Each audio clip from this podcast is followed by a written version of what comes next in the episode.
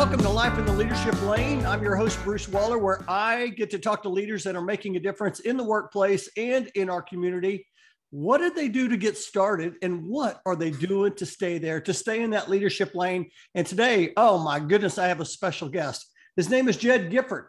Jed is the Talent Acquisition Manager at Hernco. And you might know another company that is associated with Hernco, and that is D and M Leasing. Jed, so excited to have you on the show, man. Great to be here, Bruce. Thanks for the invitation. Time I get a chance to, to connect and chat with you, it's, it's a bonus. You know, last uh, last time we connected, I was thinking back. You know, uh, we've met a while back at A T D, mm-hmm. which uh, for those who don't know, that's the Association for Talent Development. Uh, but we also, I was trying to think, our last face-to-face may have been LinkedIn Live when they came to Dallas back in two thousand nineteen. It was. It was. It was pre, pre-COVID, pre-pandemic when we met in person at the Dallas Convention Center. You bet. It was, uh, that was a great event. And, and fortunately, with it being in Dallas, we were, were fortunate to uh, both attend. We didn't have to get on a, on a plane and travel somewhere. Oh, man, that was fantastic. Hey, I want to give a quick shout out to a mutual friend of ours, and that is Beth G with Partnership Employment. She uh, reached out and said, hey, you know what? Have you had Jed on the show yet? I'm like, no, I've got him on my list, so let's get him on. So let's give a shout out to Beth. Yes, fantastic. I, I, I'm all about networking, and so Beth Beth connected both of us uh, again, or reconnected us, and it just worked out perfectly, and our schedules aligned. Well, you know, we're going to talk about networking. We're going to talk about talent acquisition and, and all things around that. But I always like to ask our guests to start the show to share a brief highlight of your organization, uh, which is Hernco, and how yes. do you serve your customers? So people don't necessarily know Hernco. That's the privately held parent company of D and M Leasing. Well, D and M Leasing's all over social media, all over the radio. We've been around since nineteen seventy-six. And so we're actually very proud of celebrating forty-five years of being in business.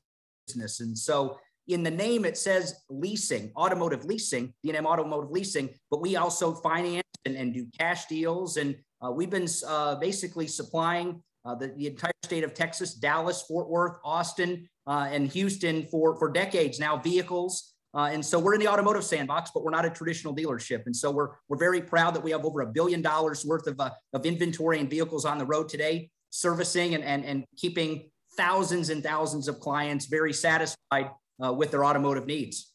You know, I, I remember uh, listening to The Ticket radio, and that, that little jingle, D and M Leasing jingle would play, and it's in that's my right. head right now. So, that's right. oh man, that's fantastic. Listen, I'm so excited to have you on the show. I I, I know we we we know each other through our, our business, but I want to take a deeper dive today. And, and sure. I want to I want to know uh, more about Jed Gifford. So I would love for you to share the Jed Gifford story. Like, where did you grow up, and how in the world did you get into talent acquisition and leadership? Sure. Well, it's an interesting story, and it starts it actually in Fargo, North Dakota. My parents are actually originally from Syracuse, New York, but my dad had taken a position in the Midwest, and so my brother and I were actually born in Fargo, North Dakota, home of the Bison. Uh, but uh, I consider myself a Texan. We moved to, to, to North Texas, actually Plano, uh, when I was five years old. And so for all intents and purposes, outside of two years in high school, my freshman and sophomore year, I, I'm a Texan. I'm very proud to say I'm, I'm from Texas. Uh, I'm like the bumper sticker. I wasn't born here, but I got here as fast as I could. And so um, grew up in Texas, grew up in Plano. Uh, was very involved early on in, in sports, but I recognized that I wasn't going to be a, a college or professional athlete. And so kind of my passion's always about storytelling. Uh, and so I really pursued journalism. And so uh, in high school, uh, I, I wrote for the student newspaper, wrote for the yearbook. Uh, in college, I went to the University of Texas down in, down in Austin, so hook 'em horns, uh, and really focused on on on writing for the, the student newspaper, The Daily Texan, uh, worked at the student radio station. But my passion was always, you know, why why can't I be Peter Jennings from A B C News or Bob Costas on, on N B C covering Super Bowls and Olympics and that type of thing? And so that's really what I did. I, I majored in broadcast television uh, and you know, worked in t- TV, on air and off air for about seven years doing news and sports. Sherman Denison, Augusta, Georgia, Austin, Dallas, uh, the nomad T V life. Um, but people ask, so how did you go from being so passionate about journalism and storytelling and covering the Stars win the Stanley Cup and the Cowboys at training camp and uh, you know, the S E C football and the, the ninety-six Olympics, all of that into, wait a minute, you're in talent acquisition, corporate talent acquisition. How did you do that? And I would say it's really, I'm, I'm again, telling stories. I'm interviewing people. I'm just now doing it without a camera and a microphone. And so still using the, the skill set, who, what, when, where, and why. I'm, I'm fact finding, I'm doing detective work, um, but I have more of a work-life balance. And so what's great about what I did early in my career is it helped me build structure. It helped me really uh, hone my craft on, on networking and, and finding out what people are looking for and, and how I can assist, assist them in their in their careers and, and, and their own personal stories. And so uh, I've had kind of two careers, Bruce, one previously in broadcast television, and, and now a, a second career over the last twenty years uh, in, in corporate talent acquisition, the executive search recruiting agency world. I love that. You know, every time uh, someone tells me they're from Fargo, North Dakota, and you probably get this, I always think about the movie Fargo. Which, which doesn't, wasn't, t- didn't take place in Fargo. It took a place in Minnesota. That's what's crazy. It's a wonderful, you know, movie, but, you know, I'm glad North Dakota State and the football program has been featured on E S P N College Game Day has kind of, uh, I guess, stripped that away. But yeah, it gets a bad rap, and it's, it's a beautiful Midwest, uh, upper Midwest uh, city and, and community. But, uh, but no, you're exactly right. It was Fargo, but the whole movie takes place in Minnesota. So who knows, right? Yeah, no, that's fantastic. Hey, I want to, I, I do want to get into uh, a little bit of some of the people that really have helped you along the way. But I want to, I mean, first of all, you have a, you definitely have a radio, television voice. I mean, so I can definitely see your broadcasting career. Uh, but you mentioned storytelling, and I, I want to dive into that because I had Jimmy Richards mm-hmm. on the show. He is also a talent acquisition leader at Interstate Batteries, and he talked about the importance of storytelling. Just kind of talk a little bit about what, why is that so important, and why do you love that so much? Sure. Well, I, I think I really enjoy carrying the flag uh, of my company and being proud of, of the companies I've worked for in the past. Uh, I'm now back in automotive, got recruited. We'll get into this probably a little bit later, but I got recruited by the, the actual C F O of Hernco and D and M. He found me on LinkedIn passively with an email, email message. So, uh, but I'm proud of carrying the flag uh, and, and being an ambassador uh, uh, of the company. Uh, and that's storytelling. I get to tell the story, the mm. origin, the backstory, the, what we're doing uh, with, with Hernco and D and M and our various, uh, various other business uh, units and, and departments. And so I, I continue to be able to be a, a broadcaster. I'm just broadcasting what, what D and M and our various other companies are all about. And that's storytelling and, and sharing it, you know, either over the phone or via uh, a video interview or, or ideally in person. And so storytelling is at the core of, of what a company is all about and, you know, where we've been and where we want to go.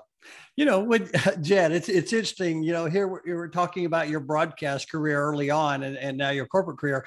But, you know, did you ever envision back then that, I mean, this, like what we're doing now is like broadcast T V. It did is. Did you ever it is. think I, that we would have this today? Well, the technology is immense. I, and I was just talking with my with my wife about over the last, what's happened over the last twenty-five years with just the World Wide Web and the internet and, and how I'm, you know, you and I are both filling the frame perfectly, right? We're not, we're filling uh, the screen. And, and so we are in broadcasting. And what I think has helped with what I do with Zoom interviews, talking with candidates and vendors is I'm comfortable on camera. I'm comfortable on a Zoom. I talked to somebody actually this morning who had never been on a, a video interview. We use Zoom as our format. Uh, but he had never been on a Zoom. And so you want to dress for success. You want to be presenting yourself and your company that you're representing uh, in the best possible light. And so it is amazing the technology, what's happened over the last twenty-five years. When I was, a- after I left uh, uh, local television, I worked for a company in Las Colinas where we partnered with over two hundred T V stations and networks around the country. So I was an account manager. I was a talent scout. And so I was helping these T V stations and networks around the country find weather, sports, anchors, news, orders. And we started with literally V H S tapes and then D V Ds. And now it's all internet link. And so it has definitely uh, transformed, um, given technology and, and what we're doing right now on a Zoom, uh, how quickly we're able to, uh, you know, talk to someone uh, pretty instantaneously. It's pretty amazing. And, uh, and kind of, if you think about it, kind of blows your mind.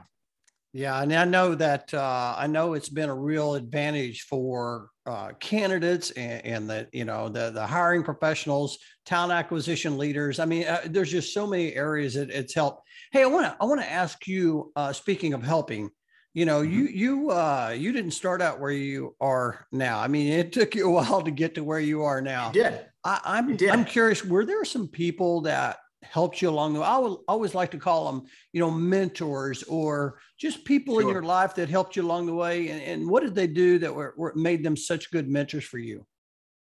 Sure. Well, I, I'll start right from the very beginning. Uh, while I was in college and interning at a T V station, I'll, I'll start there and then work my way through mm-hmm.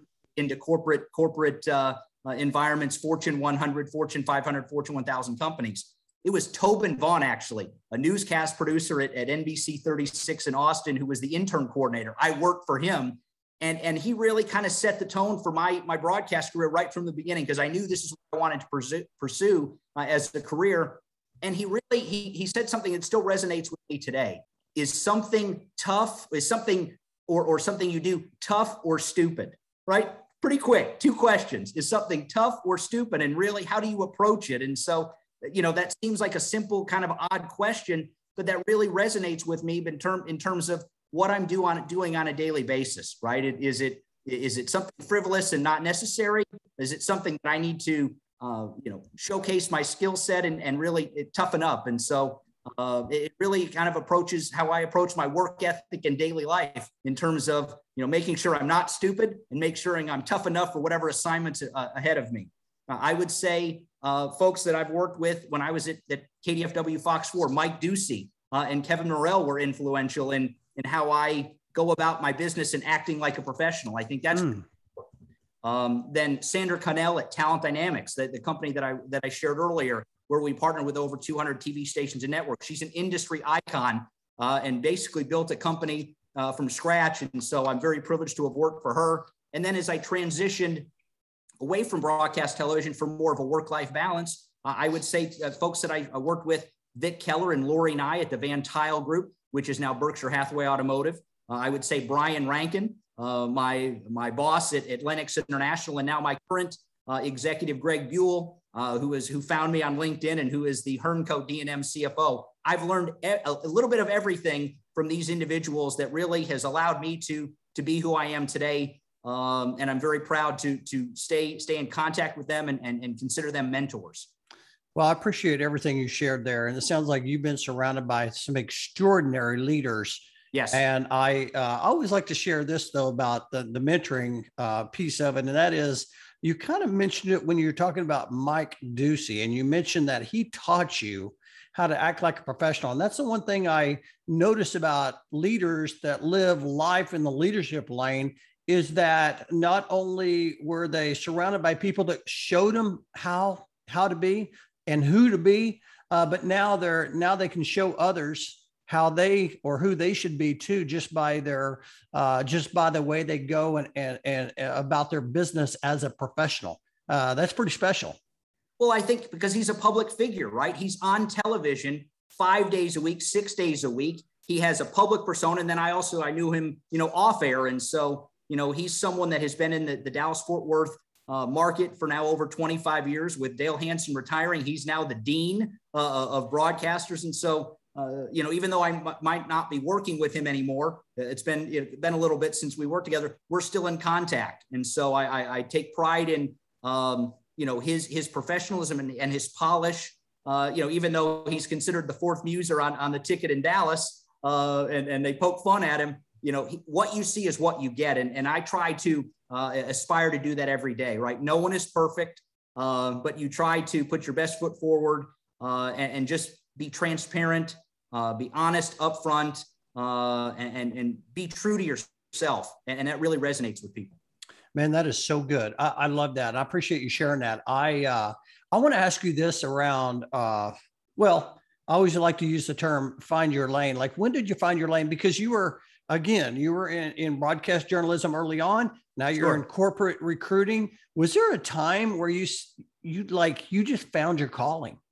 Well, I would say probably when I was at Talent Dynamics. So I had left, you know, the the day-to-day uh, of a broadcast television news newsroom, sports department.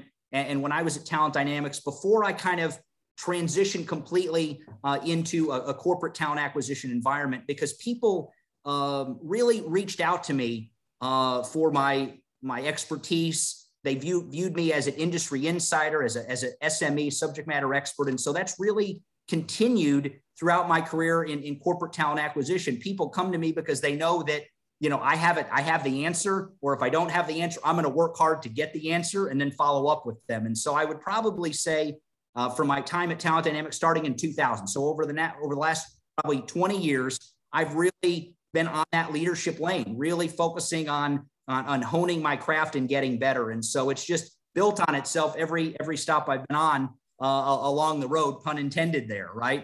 Uh, keep, keeping my vehicle, uh, my my personal and professional development, um, you know, on, on the straight and narrow. Uh, but it probably started back at Talent Dynamics when I was seen as a, uh, you know, it, with internal and inside stakeholders, as well as vendors and outside partners, as, as, a, as a go-to guy. Hmm. Uh, terms of being able to be counted on, relied on, uh, and, and someone that would uh, would would make the best decision possible. You know, when you uh, talk about that, I think about uh, I think I might have mentioned this to you, but I've uh, just finished writing my book. It comes out in October. All right, Life in the Leadership Lane, sure. and uh, the, the, to parallel with the podcast. But one of the things I talk about uh, in the last chapter is the importance of belief. Belief. And it sounds like there's some people that believed in you, uh, Talent Dynamics, uh, as you found your lane in that particular area. How important is belief? Uh, and, and what do you try to do to instill that in others? Sure. I, I would say it starts with confidence, hmm.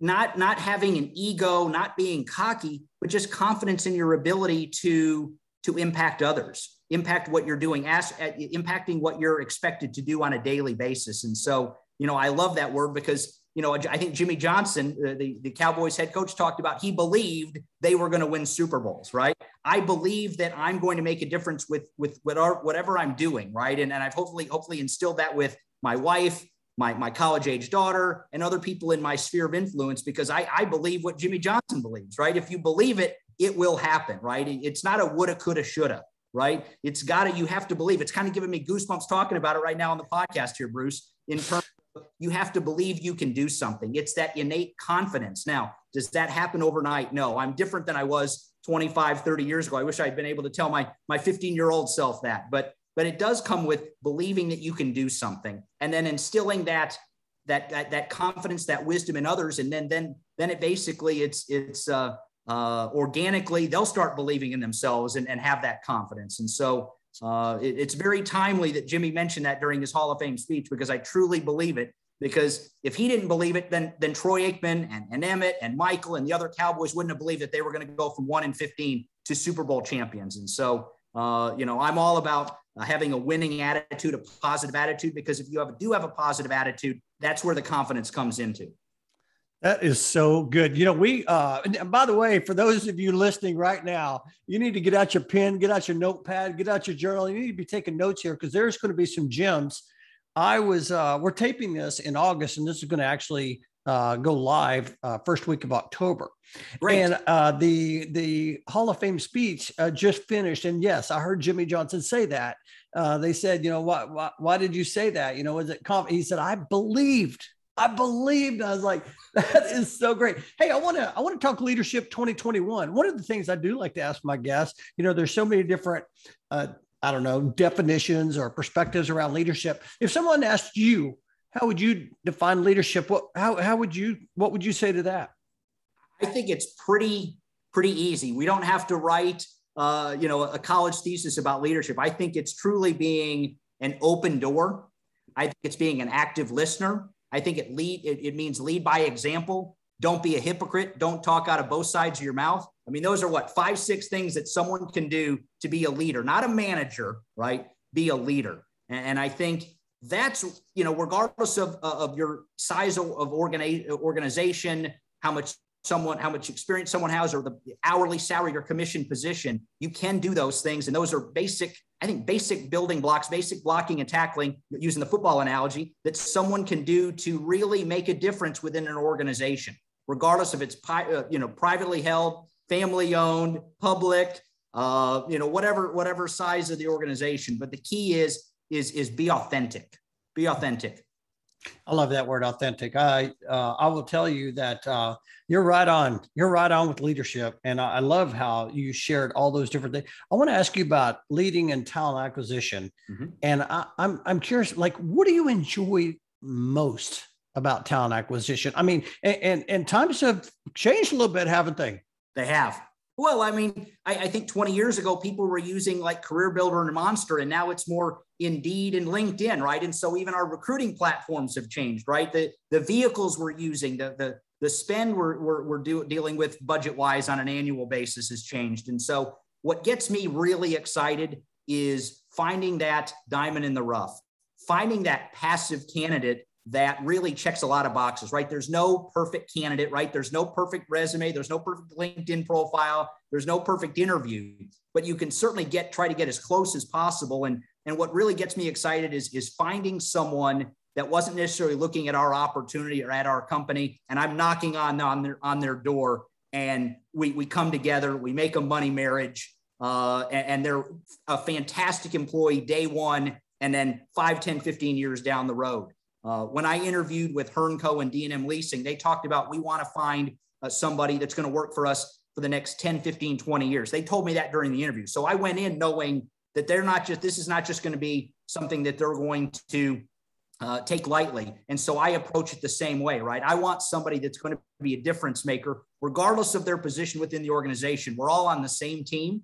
Uh, and so uh, for me, it's finding that that difference maker, regardless if it's a, uh, you know, a top producing sales, sales agent, or someone in accounting or finance, or support staff, administrative uh, uh, clerk, whatever the case may be, because they all are, are, we're all basically rowing in the same direction. And that's what's, that's get, what gets me excited uh, about building a team, um, because we're all, we're all wanting to Uh, excel and finding those those those A players, and maybe they go from being an A player to an A plus player because of the culture, the environment, the onboarding, the coaching, the training. So all of that I'm involved in on a daily basis, and I've been doing that uh, now for over a decade, and that it, it doesn't get old for me. I feel your excitement. That is fantastic. Uh, let me ask you this. Is there a, you know, before before this uh, COVID pandemic, uh, the, the the you know one of the themes in in H, in the H R space was there's a war on talent, and here we are, you know, in, in the middle of it, and it's still the s- same thing. There's a war on talent. Mm-hmm. Is there a war on talent? And number one, and number two, I, I just want to ask you, like, is remote work making things more challenging? Talk a little bit about that. Sure. So I would say that there is a There is a battle it, uh, talent, because there are a lot of great companies out there.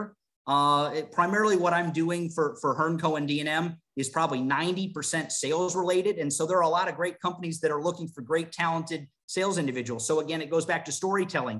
Why is my opportunity, right? Why is my position uh, and career um, job opening better than someone else's? And so I, I maybe it's a, maybe it's not necessarily quite a war, but it's definitely a battle, because you have to really separate yourself from other other job postings, uh, other other talent acquisition professionals that are that are talking to these candidates as well. And so uh, you want to strike a chord with them uh, on why your opportunity uh, is better than some someone else's. Um, regarding um, you know the the actual idea of, of talent acquisition, I think it has gotten harder, because some people over the last twelve to eighteen months, because of a global pandemic and just loosening up of, of business practices, some people may or may not want to be in an office environment, right? They want that hybrid flexibility of working remotely or working from home five days a week or two, three days a week. And so finding, finding talent that are open to, depending on what type of work environment. And so for us, we're basically an in-office position. Some people do have the ability, for instance, to work remotely, and they've stayed remote since COVID because they've been a, a top producer. So there's there's that flexibility. You earn that. You earn the ability to ha- have a, a more um, flexible schedule and, and, and work work office environment. And so, but it, it has been more, um, I wouldn't say taxing, but it has definitely been more of an interesting uh, conversation the last twelve to sixteen months, talking with candidates uh, of, of various experience levels, uh, given given the, the work environment, the hybrid, the remote, the, you know, some people have never done a Zoom before, or maybe so burned out on Zooms, they, they want to meet people in person. And so um, it, it's it's a balancing act, Bruce. It really, it really is. And finding that sweet spot of folks that, you know, fit a specific need within an organization. No, that's fantastic. Hey, I want to, I want to ask you this, and this is really for all the listeners out there right now that they're listening and they're trying to find that next. Of course, I heard you said you're hiring salespeople, so mark we, that we down. Are, if you're in sales. I'm in growth, I'm in growth mode all over the company. I mean, we have we have dealerships west of Fort Worth near Wichita Falls. I've got a finance company. I've got a pre-owned operation. I've got uh, literally we have all kinds of of opportunities. And so, if someone is listening and they're interested, I'd love to network with them. Well, let me ask you this. Let, let's get, let's do, let's take a deeper dive. Let's give them a few tips.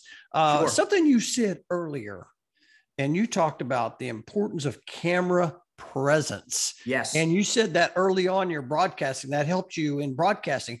Talk a little bit about the importance of camera presence, because I th- I would think that's pretty important. If you if you uh, get a resume from a candidate and you said, hey, let's have an interview and you're on video, I think that's going to be a pretty, pretty important.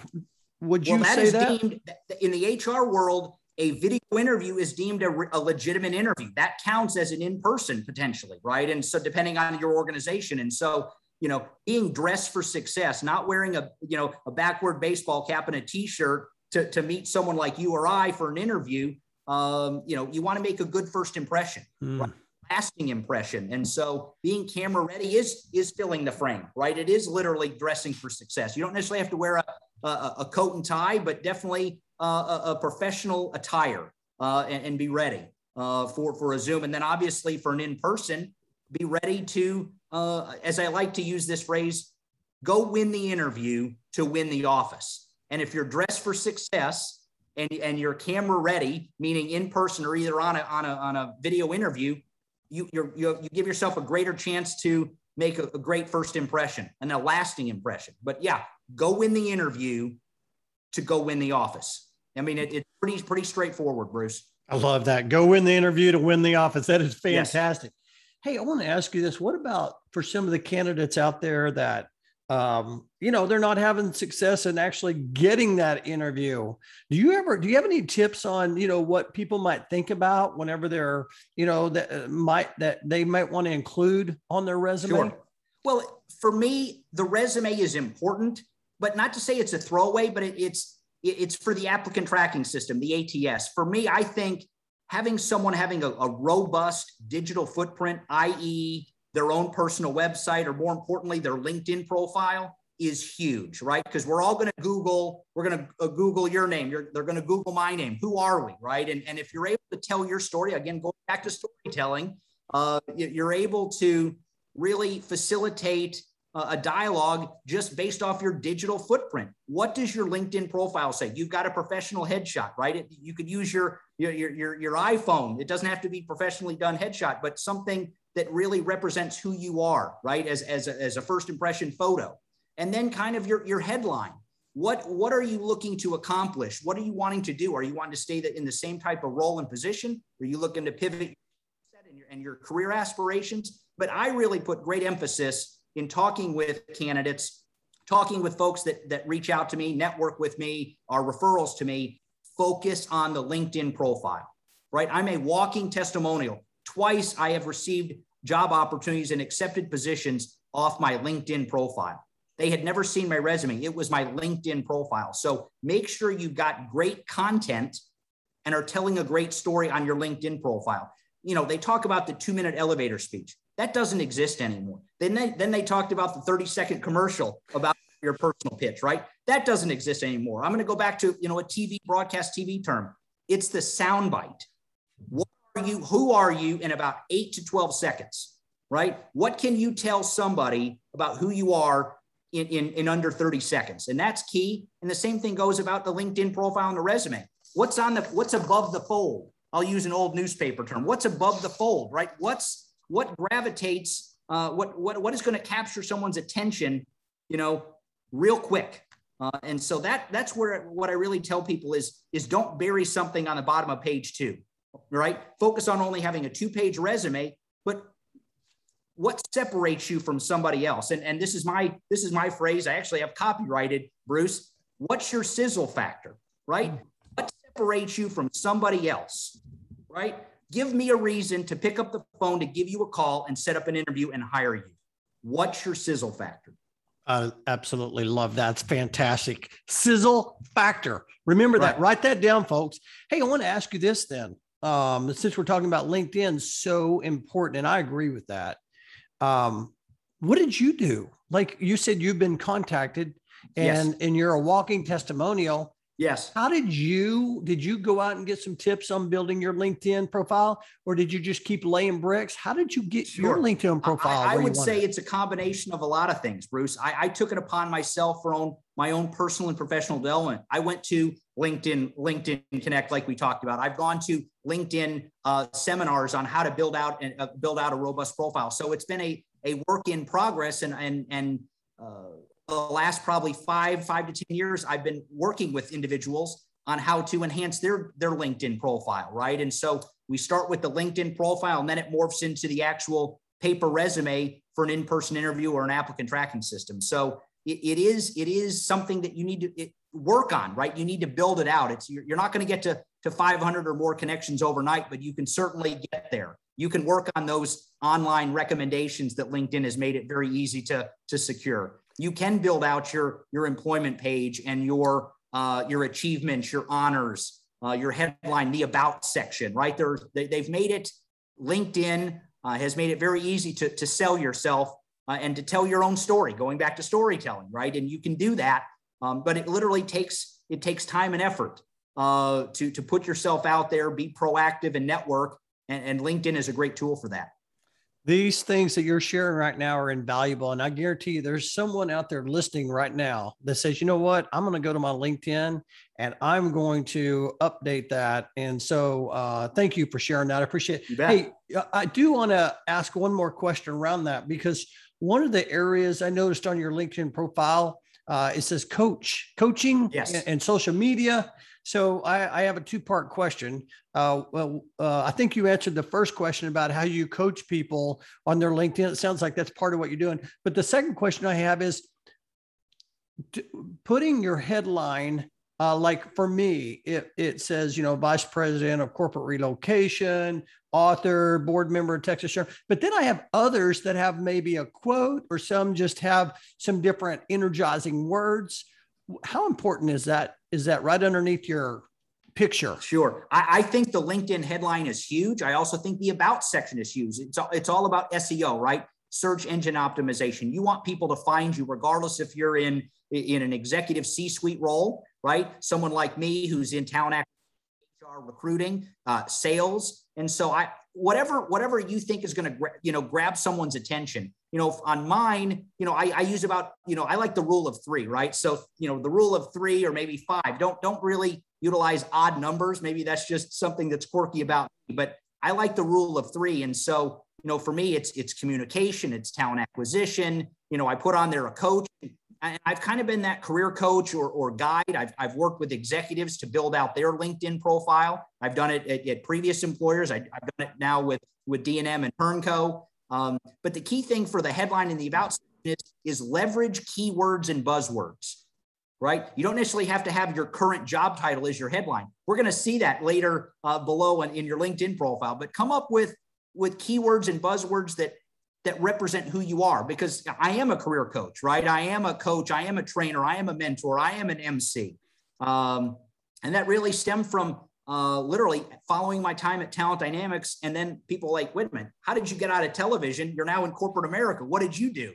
And so people were literally knocking on my door through, through Facebook or LinkedIn or word of mouth, and calling me, emailing me, and, and helping them uh, put their digital footprint together. And so it's very important to have keywords and buzzwords um, throughout your LinkedIn profile, especially on that headline, because you're more than just your job title. You and I are more than just our job title. I'm, you're more than the V P of relocation. I'm more than just a talent acquisition manager, right? We have different skill sets. We have different attributes that, that tell tell us tell us and tell others who we are and what we're all about, right? Our our personal journey, our story. Man, that's energizing. I love that. That is so, so good. I appreciate you sharing that. Hey, I want to ask you, you also, as we're, as we're talking about leading uh, in our careers, you also do some volunteer uh, leadership as well. It looks like you are uh, support A T D in Dallas, as well as uh, looks like maybe Habitat for Humanity. How, how important is volunteer leadership? Talk a little bit about that. Well, because I think it allows me to, you know, get outside the, the, the business sandbox, right? I, I'm able to, I'm very passionate about Habitat for Humanity. You know, I've been involved with Richardson Area Interfaith Habitat for twenty years now, and, and we build one to two houses a year. So it's not necessarily about the, the number of houses, the volume of houses, but we're very proud that we've built over forty homes over the last twenty-five years within the organization. Um, but I, I'm stretching myself. I'm not necessarily, if you ask my wife, I'm not very much a handyman. But for, for a few Saturdays, for a few Saturdays every year, I get out there with a tool belt and and, and I'm a worker bee, and, and I've and I've learned more skills. I've and I'm I'm I'm working uh, my brain and my body uh, in different ways than just talent acquisition and human resources. Uh, same thing with A T D. I did. I, I reached out and, and started uh, networking and joined A T D uh, over three years ago for my own personal development. I wasn't necessarily getting that from my my uh, employer at the time. And so, you know, I went out and searched an organization where I could personally learn and grow. I'm a big believer in having to not just be idle, right? And so, you know, that's why I'm involved with Habitat. I'm involved with A T D, and how can I help? You know, raise my hand, right? Get tapped on the shoulder for, for assignments and, and projects. And so I get great satisfaction in helping both these organizations, because they may be getting something out of me, but it, it the big picture, I'm getting probably more out of it than they are. Uh, and that really satisfies me and, and, and who I am at, in my core. Let me ask you this. For someone listening right now, we talked about the candidates and, and how they can, you know, uh, uh, elevate their presence on camera, their LinkedIn profile. What about, like, what about networking? How important is it to network as a candidate? Do you, do you, uh, do you ever find candidates networking, or do you think that's uh, something uh, candidates just think about? Well, I, I think regardless if you're in an active or passive job search, you should always be networking. Mm. They always A B C, always be closing, right? From a sales perspective, I think it's always be networking. It doesn't matter if you're in an active job search, you're underemployed, you're unemployed, you're, you have you you're, have job dissatisfaction. You should always be networking, right? Because you never know what what, what one rock would, you know, uh, uncover another opportunity. So. Um, you know, I think it was actually through my time at Talent Dynamics is how I made my way to Van Tuyl Group. Someone I knew in broadcast television, his sister-in-law was working at Van Tuyl Group. So it's truly the six degrees of Kevin Bacon. And so I, I'm a big proponent of that. I, I'm probably, you know, employee number one when it comes to six degrees of Kevin Bacon. So networking is huge. Don't just start networking when you're in a job search. You need to always be networking. Always be networking. A B N. That is fantastic. A B N. I love that. I love it. Hey, I want to I want to shift gears just a little bit, and and you talked a little bit about you're leading your team, but I want to talk about leading Jed. Uh, mm-hmm. I would love to know, you know, are you an early riser? What, what do you have a daily practice? Yes, that you have that keeps you on track. Talk a little bit about that. Well, I used to be up really late because when I was in broadcast television, I was typically working two to midnight. Now, obviously, in corporate America, I'm more of a Monday through Friday, you know, eight to six kind of guy. But no, I'm definitely an early riser. Uh, you know, always kind of have, you know, my my my my head is spinning. My you know, my brain is always working on things, and so uh, I'm always very busy. But I'm I, I consider myself very highly organized and well-rounded. Uh, Outlook like crazy. I color code. Uh, Outlook. I, I'm really, uh, I block my day. I learned that in the executive search world. Blo- blocking your day is important to stay on task, right? And also do what's do what's closest to the finish line or closest to the dollar. What what do you need to do today that needs to get done, right? Do what do what's uh, you know, not necessarily um, the easiest thing to do, because you, you could easily check check off a box doing the easy thing, but do things that are going to have make the most impact. And a lot of times that, that could be something that's most important, right? As it relates to, to hiring, don't wait till tomorrow to, to create an offer letter or, or extend a verbal offer, right? Do it then and there. Don't wait twenty-four hours because you may lose that candidate going back to that, that war or battle of talent, right? Do it right then and there. But so, no, I'm, I'm an early riser. I'm very active, very busy. Uh, you know, I'm primarily in the office, but when I do work from home, I probably start my day earlier and end my day later working from home. So I'm not one of those uh, folks that, um, you know, is, is, is uh, uh, laying back and, and, and, and sitting on the couch. I, I'm a very active professional. Yeah, I, uh, I'm with you on that. I, w- I would say when I'm in the, when I work at home, I probably work much longer hours. I start earlier and work later. That's fantastic. Listen, I appreciate you sharing that. I think the blocking the time, and I love closest to the finish line. That's fantastic. I'm going to, mm-hmm. I'm going to, I'm going to use that for sure. Hey, I want to ask you, you've given some incredible, incredible advice today, but I always like to ask my guests, has there ever been, have you ever got any or received any advice that was just so good, you just always find yourself sharing that with others? I would say for, for me is be true to yourself, right? You know, they, you hear the, sometimes the phrase fake it until you make it, but are, are, is that really who you are? Right. And so, you know, the, the advice I've been given that I, that I really hold true is, is really work hard, play hard, right? Put a smile on your face, stay positive, um, and, and just really be grateful. I mean, I think I've probably picked up that, I would probably say that over the last five or ten years is, is, is be grateful for what you have, the people around you, your family, your friends, your sphere of influence. Um, so, so all of that, I think goes back to maybe not necessarily a hard skill, but maybe the soft skills uh, of gratitude, Uh, and being, being, going back to my word earlier, authentic. And so uh, that's what I try to tell people is because people will resonate with people. Uh, if you're in a candidate or you're in an interview, um, if you're, if you're who you are and you're authentic and true and upfront and transparent, that resonates with people. Uh, and so, you know, they talk about hard skills and soft skills during interview. The soft skills really um, are a lot of times the tiebreaker, right? Mm-hmm. Did, Can they read the body language, your smile, what's going on with your eyes and, uh, and, and your face and that type of thing? Your body language can be the tiebreaker. That, listen, that's right on. I, I had Ed Curtis, he's the C E O of Why Texas, uh, on for show number ten. And he said that very same thing, be true to yourself, right? You don't realize the power that has, you know, a lot of times you see different people and you're like, I need to be like them or more like them, but it's always about more of, hey, take the inspiration from them and make it yours. Right. Mm-hmm. Well, and I think what people have told me through the years, if you go on my LinkedIn profile and read my recommendations, for instance, I am who I am, right? I, I haven't changed over the last twenty, twenty-five years across different industries, across different companies. What you see is what you get. And hopefully that is, is someone that you can respect and admire and, and, and, and people value as, as a manager, as a leader, as a mentor. Hey, I'm glad you brought that up. I want, I want to touch on that before we go to it's time to accelerate the last thing. And that is LinkedIn recommendations. I did notice you had like over fifty recommendations, which it, it first of all, it says a lot about you as a leader and as a person. Uh, but not only have you received that many, you've given away many as well. How important is the LinkedIn recommendations and how should people go about really trying to uh, accelerate in that area?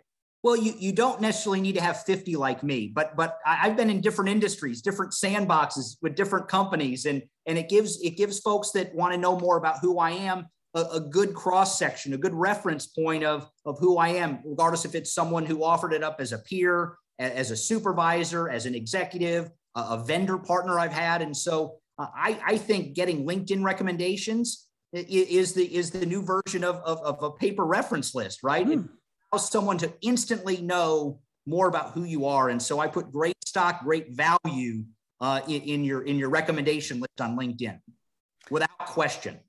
Yeah, that is so good. I didn't think about it that way. That is that is today's references.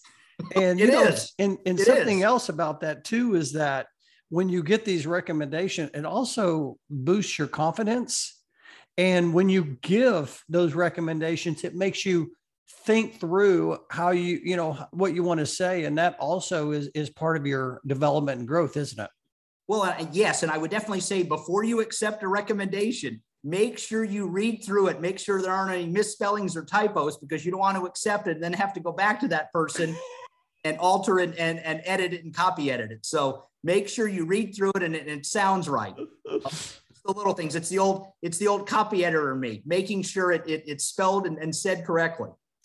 You have given some incredible uh, value here, and I appreciate that. I want to, I want to, I want to shift over here to what I call "It's time to accelerate." I told you the show goes by super fast. It does. It does, and because we're having a purposeful conversation, and it's yes. so energizing. Hey, I want to ask you: uh, would you rather read a book or listen to a podcast?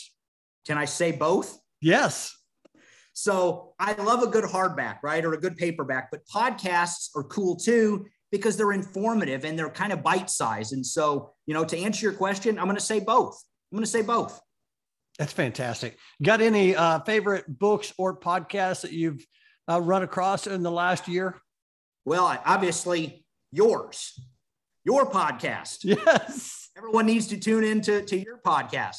Um, I, I'm really, I'm a sports junkie, Bruce. I, I'm basically, I'm like, like music. I have different genres, right? I, you, you can, You can catch me watching all kinds of different things on uh, with sports, and regarding books and podcasts, it's literally pretty eclectic. I think that goes back to me wanting to be a, um, uh, you know, a, a constant learner, right? It uh, there's not one subject that I that I uh, dominates my conversation, but I, I try to be as well-rounded as possible. So not one in particular outside of your podcast. You know, you mentioned earlier, you talked a little bit about gratitude. I, what what are you grateful for? Well, our health. Right. Given, given the global pandemic over the last year plus, my immediate and extended family, my wife, Sherry, my daughter, Avery, um, just my friend group, my professional network. Uh, I'm all about being happy and staying positive, and, and I lean into those people um, and help them, and they help me.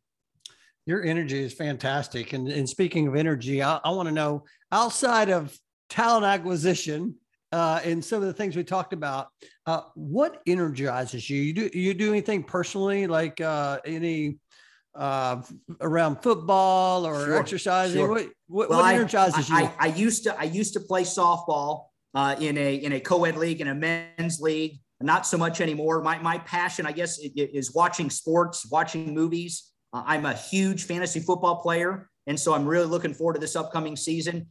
As you can imagine, I am an energetic guy. Super Bowl winning team is named Enthusiasm. That should probably be my middle name. My fantasy football team name is Enthusiasm. And so I think that resonates with who I am as uh, personally and professionally, and how I approach life, how I approach work. Um, and so, no, I, I'm a sports guy, right? I, I enjoy, uh, you know, watching all kinds of sports, and, and looking forward to fantasy football. Hey, sign me up for Team Enthusiasm. That is fantastic. There you go. I love that. Hey, I got two more questions. Uh, first question I want to ask is, you know, like I mentioned, we're, we're, this is going to air in October mm-hmm. of twenty twenty-one. I, I'm just curious, like, what do you, like, what are you really looking forward to, you know, as we close out twenty twenty-one and, and then get into twenty twenty-two? Sure. Well, you know, I, again, I'm probably a, uh, you know, I live in the fast lane as well, just personally and professionally, but I could easily be a man of leisure. And so I'm looking forward to some, some time with family, vacations. Right. And, and, and, at, you know, the, the Smoky Mountains in New England in, in the fall, hopefully, you know, uh, weather permitting and, and, and COVID permitting. But, you know, in terms of, you know, I don't really slow down throughout the year. We don't really have a slow period with what I do in talent acquisition. I'm always hunting, right? I'm not a farmer. I'm really hunting. And so uh, really for the rest of this year, Q three, Q four, Q one of twenty twenty-two, um, you know, it's really, uh, you know, full speed ahead in terms of, you know, going out and identifying great talent that are going to make an impact. Uh, the bottom line, I always talk about, this is a phrase I use when I'm talking to candidates. For me, it's, it's about driving a, a profitable uh, candidate and, and employee experience, right? Having a great candidate experience becomes a profitable employee experience for both them and for us uh, from the employer side. And so uh, I'm just excited about what, what lies ahead, just because um, there's a lot going on. Uh, and we're, we're very much in growth mode. And uh, that's what's exciting to me, is that so much is so much is ahead of us, uh, you know, over the next three, five, ten years, that that gets me excited. And so for, for talent acquisition, um, and anything is possible, which which is exciting. Man, I know Hernco is uh, blessed to have you, my friend. Uh, that is fantastic. Hey, I want to ask you one final question. This is the last question of the show, one of my favorite questions. And uh, here's the question. Uh, Jed, ten years older is around the corner knocking at your door, and you're going to go open that door. What's he going to tell you? Keep being who you are, right? Continue to produce at a high level, make an impact with your family, with your friends, Uh, with Hernco and D and M, uh, and that and that's the goal, is to make a difference. You know, what what is that? You know, I, I guess we're all we're going to be here in ten years. Knock on wood, right? Knock on wood. Uh, but you know what what what do you want your your tombstone to say? What what do you want your obituary to say? I've unfortunately lost a few uh, Habitat friends over the last year plus, and I've been able to read their their wonderful obituaries. And, and I'm really mindful of that, right? Your reputation management. So what, what is your reputation going to be, be like? What is it going to say? What is it going to look like? And so I'm very cognizant of that. And so I would tell my, my younger self, my older self, keep that in mind, right? Keep being who you are. Man, I got to tell you, I got chills. And uh, I appreciate you sharing that. That is absolutely fantastic. I'm listen, Jed, I'm so grateful for you coming on the show today and just sharing perspective and, and wisdom. Hey, if someone wanted to connect with you, learn a little bit more about, well, maybe about some of the jobs you're trying to fill, sure, or maybe just want to talk about the podcast, how's the best way for them to connect? I would say the best way to reach me, I'm super active on LinkedIn. I'm on it every day. So, you know, Jed Gifford on LinkedIn. Uh, my Twitter is Gifford Jed. Uh, uh, in terms of career coaching, it's jed the career coach dot com. I have my own website for that. Um, so yeah, just, just Google. They talk about Google yourself, right? Why don't you just Google Jed Gifford and you'll find my information. I love it. I'll, uh, I'll put all of those links in the show notes so people that listen could just click that link and you can connect with Jed. And listen, you are definitely driving in the leadership lane. I appreciate everything you've shared today. I'm confident that someone out there is going to be better just because of this conversation. Uh, they may make a lane change, or maybe even just, it might validate, hey, everything I'm doing is what he said. I'm just going to keep going. So for that, good. I say thank you. And most importantly, I appreciate your friendship. You bet, Bruce. Thank you so much for the invitation. It's It's been, uh, it's been a blast. Thank you. Yeah, you're welcome, man. I cannot wait to share this. I'll talk to you later. Bye-bye.